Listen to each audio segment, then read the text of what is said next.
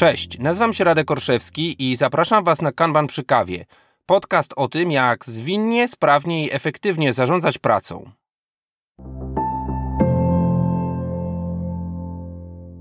Witam Was serdecznie w kolejnym odcinku podcastu Kanban przy kawie. Dzisiaj temat zespołu. Temat, który przewija się i wraca, i można powiedzieć, właśnie temat, który jest powodowany Waszymi pytaniami, Waszymi rozkminkami ponieważ często napotykając na Kanban, próbując skanbanizować, tak to nazwijmy, swój sposób pracy, zaczynacie zastanawiać się nad tym, czy potrzebujemy zespołu, jak ten zespół powinien być skomponowany, czy ten zespół powinien być duży, mały, jaki to jest za duży, czy powinien być wielokompetencyjny, czyli to, co nazywamy z angielskiego cross-funkcjonalnym, bo to są terminy, które się pojawiają, czy tematy, pytania, które sobie stawiamy w świecie zwinności no, od dobrych kilku lat. I spróbujemy sobie dzisiaj na to znaleźć odpowiedzi. Co Kanban mówi na temat zespołów? Zapraszam. Zacznijmy od oczywistości. Wielka część osób, które trafiają na Kanban z świata, można powiedzieć, rozwoju produktów cyfrowych czy usług cyfrowych, oczywiście zaczyna swoją przygodę od Scrama, przygodę ze zwinnością od Scrama. I dzisiaj nie unikniemy takiego porównania, bo to porównanie bardziej służy temu, żeby wyjaśnić pewne zakotwiczenie. Otóż Scrum w swoim podejściu jako framework zakłada, że powinniśmy mieć zespół, że ten zespół powinien być po pierwsze najlepiej dedykowany do danego produktu czy problemu, który rozwiązuje, a więc nie powinien być to zespół, który zajmuje się kilkoma rzeczami na raz, bo to oczywiście byłoby pewnie niezgodne z wartością Scrama, którą jest fokus, którą jest skupienie. No i w Kanbanie też pewnie ma to swoje granice, ponieważ no właściwie można by powiedzieć, że ten work in progress, jakby ilość tematów, którymi zajmuje się zespół naraz też pewnie w jakiś sposób powinna być ograniczona, bo ograniczona jest, no można powiedzieć, kognitywnie skupienie tego zespołu. Z drugiej strony Scrum zakłada, że ten zespół powinien mieć pełnię kompetencji do tego, żeby zrealizować kolejne cele, sprintu przybliżyć się do realizacji celu produktu.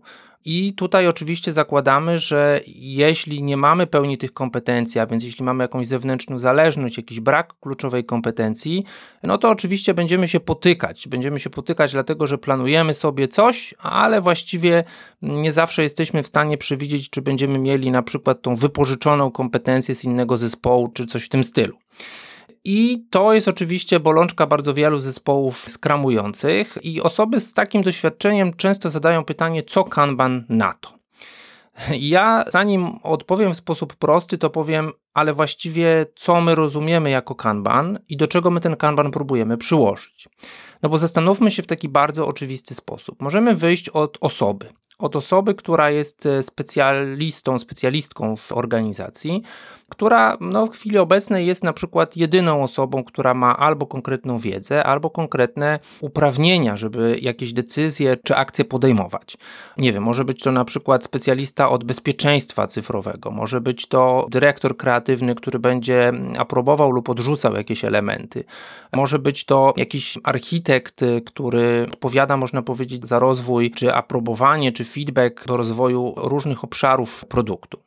Teraz, wychodząc od tego przypadku, możemy się zastanowić, czy Kanban można byłoby przyłożyć do pracy tego specjalisty lub specjalistki. A więc moglibyśmy zbudować taki Kanban, który, tablicę Kanban, system Kanban, w domyśle mówimy tutaj, który byłby właściwie słusznie pomagającą, tak, skutecznie pomagającą wizualizacją pracy tej osoby w organizacji. Z jednej strony ta osoba miałaby miejsce do, mówiąc kolokwialnie, ogarniania swojej pracy, z drugiej strony, często takie osoby mają ten problem, to wyzwanie polegające na tym, że one dostają pracę z bardzo różnych kierunków, z bardzo różnych obszarów i właściwie różnymi kanałami, czasami mailem, czasami komunikatorem, czasami po prostu w jakiejś konwersacji na spotkaniu. Pozostali, którzy zabiegają o tą osobę, o jej czas, o jej umiejętności, kompetencje, niestety tego nie widzą. No i mówimy sobie, zobaczcie, właściwie taki Kanban, Kanban, który teraz od niedawna nazywamy w świecie Kanban University Individual Kanban, to nie musi być prosta tylko i wyłącznie tablica, taka personal Kanban, można powiedzieć trywialna do zarządzania swoją pracą. Nie ujmując nic oczywiście personal kanbanowi, natomiast może być to bardzo złożony, bardzo dojrzały system, który będzie miał klasy usług, który będzie miał określone polityki, które będą znane zarówno tej osobie, która tą pracę wykonuje, jak i osobom zamawiającym czy oczekującym na zamówienia. Będzie miała pewne klasy usług itd., tak itd. Tak A więc mówimy sobie przede wszystkim, Kanban jako koncept może być zastosowany do pracy pojedynczej osoby. No dobra, Radek, to nie jest odpowiedź na nasze pytanie, no bo co z tym zespołem, który już istnieje? No właśnie. Jeśli zespół już istnieje, to pewnie został powołany w jakimś celu. Czy on jest w pełni sił władz, że tak powiem, żeby dowieść swój produkt, a więc czy jest wielokompetencyjny, czy jest cross-funkcjonalny, jakbyśmy powiedzieli z angielskiego, tego jeszcze nie wiemy, ale jeżeli znowu zastosujemy Kanban jako podejście przede wszystkim wizualizacji, zarządzania pracy tego zespołu, to prawdopodobnie zobaczymy, jak to wygląda. To znaczy, zobaczymy, czy to w ogóle jest zespół, czy może jest to tylko i wyłącznie grupa ludzi, która no, w jakiś sposób została, można powiedzieć, powołana do życia no powiem tak kolokwialnie, na orgczarcie, tak, na jakimś schemacie organizacyjnym, a tak naprawdę zależność czy współzależność tych osób jest niewystarczająca, czy w ogóle nieistniejąca, żeby to coś razem zrealizować. Idąc dalej tym przykładem, możemy się zastanowić nad tym, że jakby kanbanizacja, a więc właśnie nałożenie, można powiedzieć, takiej soczewki kanbanowej, optyki kanbanowej na pracę istniejącej grupy lub zespołu, może nam pokazać, czy to w ogóle zespół jest, czy też nie, a jeżeli jest, to jaki, a więc czy on rzeczywiście jest zespołem w pełni niezależnym, czy może jakiejś kompetencji mu brakuje. Jeżeli na takiej tablicy kanbanowej, w takim systemie kanban umieścimy naturalnie jakąś kolumnę w stylu zależność od albo oczekujące na, i to będzie na przykład jakaś kompetencja, właśnie tak jak w poprzednim przypadku, pojedynczego specjalisty e, albo innego zespołu, no to odkryjemy właściwie to, co stanowi pewnie jakieś ograniczenie, pewnie jakieś wąskie gardło, pewnie jakieś źródło zmienności, nieprzewidywalności pracy tego zespołu, o którym myślimy. A więc próbując odpowiedzieć może jakimś pełnym, okrągłym zdaniem, mówimy sobie, Kanban przede wszystkim może zostać zastosowany do wizualizacji zarządzania, optymalizacji przepływu grupy lub zespołu osób i na poziomie ewolucji, a więc tego zacznij od tego, co robisz obecnie, pokazanie jak ta interakcja pomiędzy osobami wygląda, może to prowadzić do dalszej ewolucji, czy chcielibyśmy, żeby do tej ewolucji prowadziło, ponieważ tak na dobrą sprawę widzimy, że skład, wielkość, rozkład kompetencji w tym zespole jest lub nie jest wystarczający, żeby konkretne zadania realizować. Oczywiście tu się pojawia pytanie, czy w związku z tym nie powinniśmy dążyć do takich zespołów, które, tak jak tutaj wyszliśmy od konceptu skramowego, wszystkie te kompetencje i tą dedykację do produktu czy usługi mają.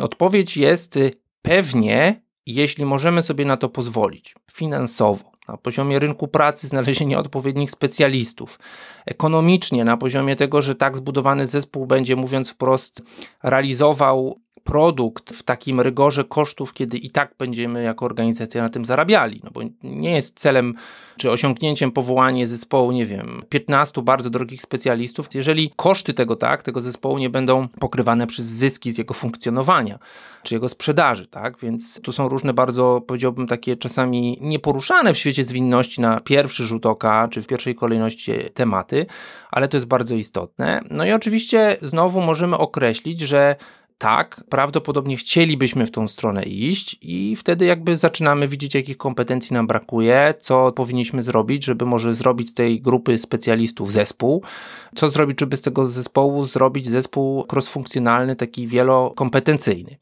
Natomiast, no powiem tak trochę dookoła, Kanban jest do tego, powiedziałbym tak, nastawiony trochę prostopadle, tak ortogonalnie. A więc jeżeli Wychodząc od podejścia ewolucyjnego, od zaczęcia tego, co robimy, dochodzimy do wniosku, że obecny sposób tego, jak organizacja jest podzielona, jak zostały wyłonione zespoły, jakie są interakcje pomiędzy tymi zespołami, na przykład zależności, jest nieoptymalny do przepływu pracy, tej pracy postrzeganej przez klienta, to prawdopodobnie powinno stać się to zaczątkiem do tego, żeby jakąś zmianę przeprowadzić albo mm, zmienić kompozycję zespołów, albo przeprowadzić może jakąś transformację, ewolucję, różne tutaj słowa będą się pojawiały, bo będą takie, powiedziałbym, okoliczności, które rzeczywiście będą nam pokazywały, że pójście w tą stronę takich zespołów cross-funkcjonalnych ma sens. Tyle odpowiedzi na pytanie, powiedziałbym, które się pojawia właśnie ze strony skramowiczów, tak to może nazwę. Oczywiście z szacunkiem, bo mówię, to zakotwiczenie tego, jakie te zespoły powinny być, bardzo często z tego frameworku wychodzi. Ale słuchajcie, zaraz po przerwie opowiemy sobie jeszcze o innych y, okolicznościach, o innych setupach, mówiąc po staropolsku, ponieważ no, organizacje nie są homogeniczne na tyle, żeby jedno rozwiązanie pasowało do wszystkich okoliczności pracy. Thank you Dzisiaj w ramach wrzutki reklamowej krótkie przypomnienie, że możecie zostać patronami, patronkami podcastu. Patroni, patronki podcastu dostają nowe, ciekawe gadżety, których produkujemy coraz więcej. Są zwykle dystrybuowane pomiędzy uczestnikami naszych szkoleń oraz przy różnych okazjach, meetupach i tak dalej. Natomiast jeżeli chcecie sobie coś takiego zapewnić, ale przede wszystkim pokazać po prostu, że ten podcast jest na tyle wartościowy, że chcecie zostać patronem, patronką, to do tego zapraszam gorąco i będziemy jak zwykle publikować na naszych mediach społecznościowych informacje o patronach, a więc możecie uzyskać trochę, powiedziałbym, blasku na naszej scenie mediów społecznościowych podcastu, ponieważ chcemy wiedzieć kto, dlaczego, z jakiej motywacji, z jaką wartością takim patronem lub patronką albo są, albo byli w przeszłości. To wszystko możecie znaleźć na patronite.pl ukośnik kanban.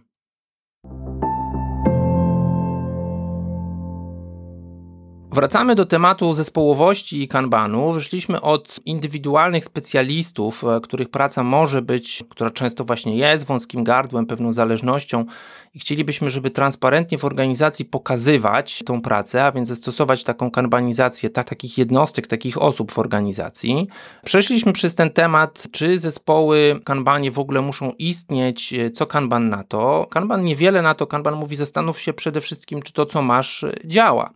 I oczywiście, jeżeli jesteś w takiej sytuacji, w której widzisz wartość z tego, że ten zespół jest w pełni władz, sił, kompetencji, żeby coś dowieść, to i widzisz optymalizację, że tak powiem, wynikającą z takiego setupu, to jak najbardziej w tą stronę możemy iść. Ale trzeba sobie powiedzieć, że to nie jest jedyna odpowiedź na to, co Kanban mówi na temat zespołów, dlatego że Kanban ma tą swoją optykę usługową, a więc mówimy sobie, z jednej strony przychodzi do nas klient, zamawia jakiś produkt lub usługę i bardzo często ten produkt lub usługa są realizowane przez pewną wewnętrzną w organizacji sieć usług. Czasami jest to właśnie rozwój produktu, sprzedaż, marketing, to mogą być HR-y, rekrutacja, to może być R&D, to mogą być usługi prawne. No i oczywiście dochodzimy do takiej sytuacji, w której jest jakaś grupa ludzi, która nie będzie stanowiła takiego zespołu w rozumieniu wspólnej odpowiedzialności za jakieś duże elementy pracy i nie będzie miała bardzo wielu takich, można powiedzieć, połączeń. Ciśnie się tu takie trochę słowo zagraniczne interdependencji, tak? takich wewnętrznych zależności pomiędzy sobą. Takimi zespołami są bardzo często zespoły DevOpsowe, Znów nie będę wchodził tu w definicję, co się dzisiaj takimi nazywa, ale pewnie wiecie. A więc zespoły administracyjne, zespoły przygotowujące jakieś środowiska, robiące małe, kompaktowe, atomowe zlecenia dla innych zespołów, których te zadania, można powiedzieć, są na tyle szybkie, na tyle małe, że wystarczy jeden specjalista czy specjalistka, żeby takie zadanie dla klienta zrealizować. Jeżeli więc nasz zespół dostaje taki strumień niezależnych, małych, a jednak wartościowych dla klientów zewnętrznych czy wewnętrznych tiketów, zleceń, zadań, to pytanie, czy my tutaj potrzebujemy takiego samego podejścia, jak w podejściu produktowym, jak w podejściu, które nam sugeruje Scrum? No, odpowiedź jest prawdopodobnie nie prawdopodobnie no, byłoby wręcz nadmiarowym, może nawet szkodliwym dla jakiegoś przepływu na siłę angażowanie wielu osób, po prostu byłoby to sztuczne. Z drugiej strony, jeżeli sobie zwizualizujemy, zastosujemy kanbanizację takiego zespołu, nazwijmy go usługowego, gdzie elementy są niezależne od siebie, można nad nimi pracować równolegle, właśnie przy pomocy tablicy i systemu Kanban, to być może dojdziemy do wniosku, że nawet wewnątrz tego zespołu mamy pewne wąskie gardła, mamy pewną nierównowagę rozkładu kompetencji, że mamy osoby, które są jedynymi osobami, które potrafią A lub B. I oczywiście, znów wychodząc od tego, co robimy obecnie, możemy zastanowić się, czy to jest właściwe podejście. Często na takich tablicach, już mówiąc obrazowo, takich zespołów, dochodzimy do tego, że rzeczywiście zadania nie zmieniają właścicieli od początku do końca. Nawet jeżeli jest robione jakieś review, czy jakieś testy, jakiś approval, to być może jest to jedyna okazja, kiedy ktoś inny patrzy w ten kawałek kodu, a, a często no po prostu odbiór przeprowadza już zamawiający klient, tak, jakiegoś pipeline'u, czegoś w tym stylu i tutaj nie ma właściwie tej interakcji z innym członkiem, członkinią zespołu. Zastanawiamy się nad tym, czy tutaj Kanban ma coś do powiedzenia. No oczywiście ma do powiedzenia tyle, że jeżeli chcemy budować długoterminowo w sposób taki powiedziałbym zrównoważony te usługi, to prawdopodobnie no, nie powinniśmy mieć takich rzeczy, takich kompetencji, w których mamy tak zwany no, bus factor 1, tak, a więc czynnik autobusu, kiedy ktoś, tak mówimy trochę czarnym humorem, tak, wpada pod autobus i to była jedyna osoba, która potrafiła A albo potrafiła B. Jeżeli widzimy, że w naszej organizacji, chociażby ze względu właśnie na to, na odpowiedzialność za pojedyncze zadania, czym nie ma nic złego, następuje taka silosowość i taka specjalizacja, na której nam nie zależy, którą widzimy jako pewne negatywne zjawisko, no to jak najbardziej powinniśmy przejść tutaj i powiedzieć sobie: OK, prawdopodobnie musimy wprowadzić jakieś zmiany, jakąś pracę w parach, jakąś wymianę kompetencji, żeby zapobiec takiej silosowości, takiej izolacji. To też będzie miało miejsce w momentach, w których w naszym zespole będą przybywały nowe osoby, bo na przykład widzimy, że no capacity naszego zespołu, zdolność dostarczania jest już niewystarczająca, żeby pokryć zapotrzebowanie.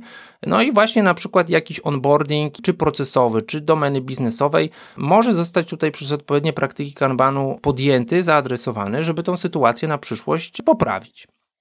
Pamiętajmy o tym, że to wszystko zależy od tego, jaką właśnie usługę my świadczymy. Czy my świadczymy tą usługę jako indywidualni specjaliści, gdzie nie ma potrzeby zespołu, czy jako zespół, który rzeczywiście w całości dobrze by było, żeby poczuł się do odpowiedzialności za budowanie produktu czy usługi, czy może wewnętrznie lub zewnętrznie w organizacji stanowimy właśnie taki zespół czy grupę usługową, która tak na dobrą sprawę nie ma naturalnej potrzeby interakcji czy współodpowiedzialności wielu osób za zadanie, bo te zadania są małe, atomowe, ale z właśnie innych przyczyn, może zabezpieczenia pewnych ryzyk biznesowych, my sobie jakieś tam podejście zespołowe, podejście wymiany tych kompetencji wprowadzimy.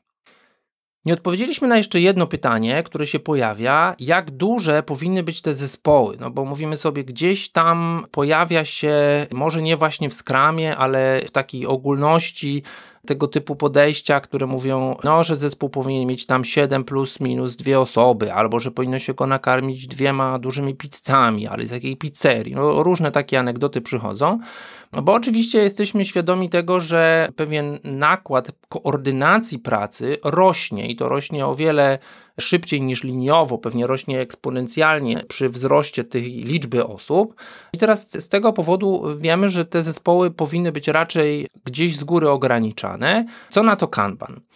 Kanban przede wszystkim, jak pamiętamy, służy, albo może jak nie wiecie, bo słuchacie nie od początku, co zupełnie by mnie nie zdziwiło, do zarządzania pracą, nie do zarządzania czy mikromanagementu ludzi.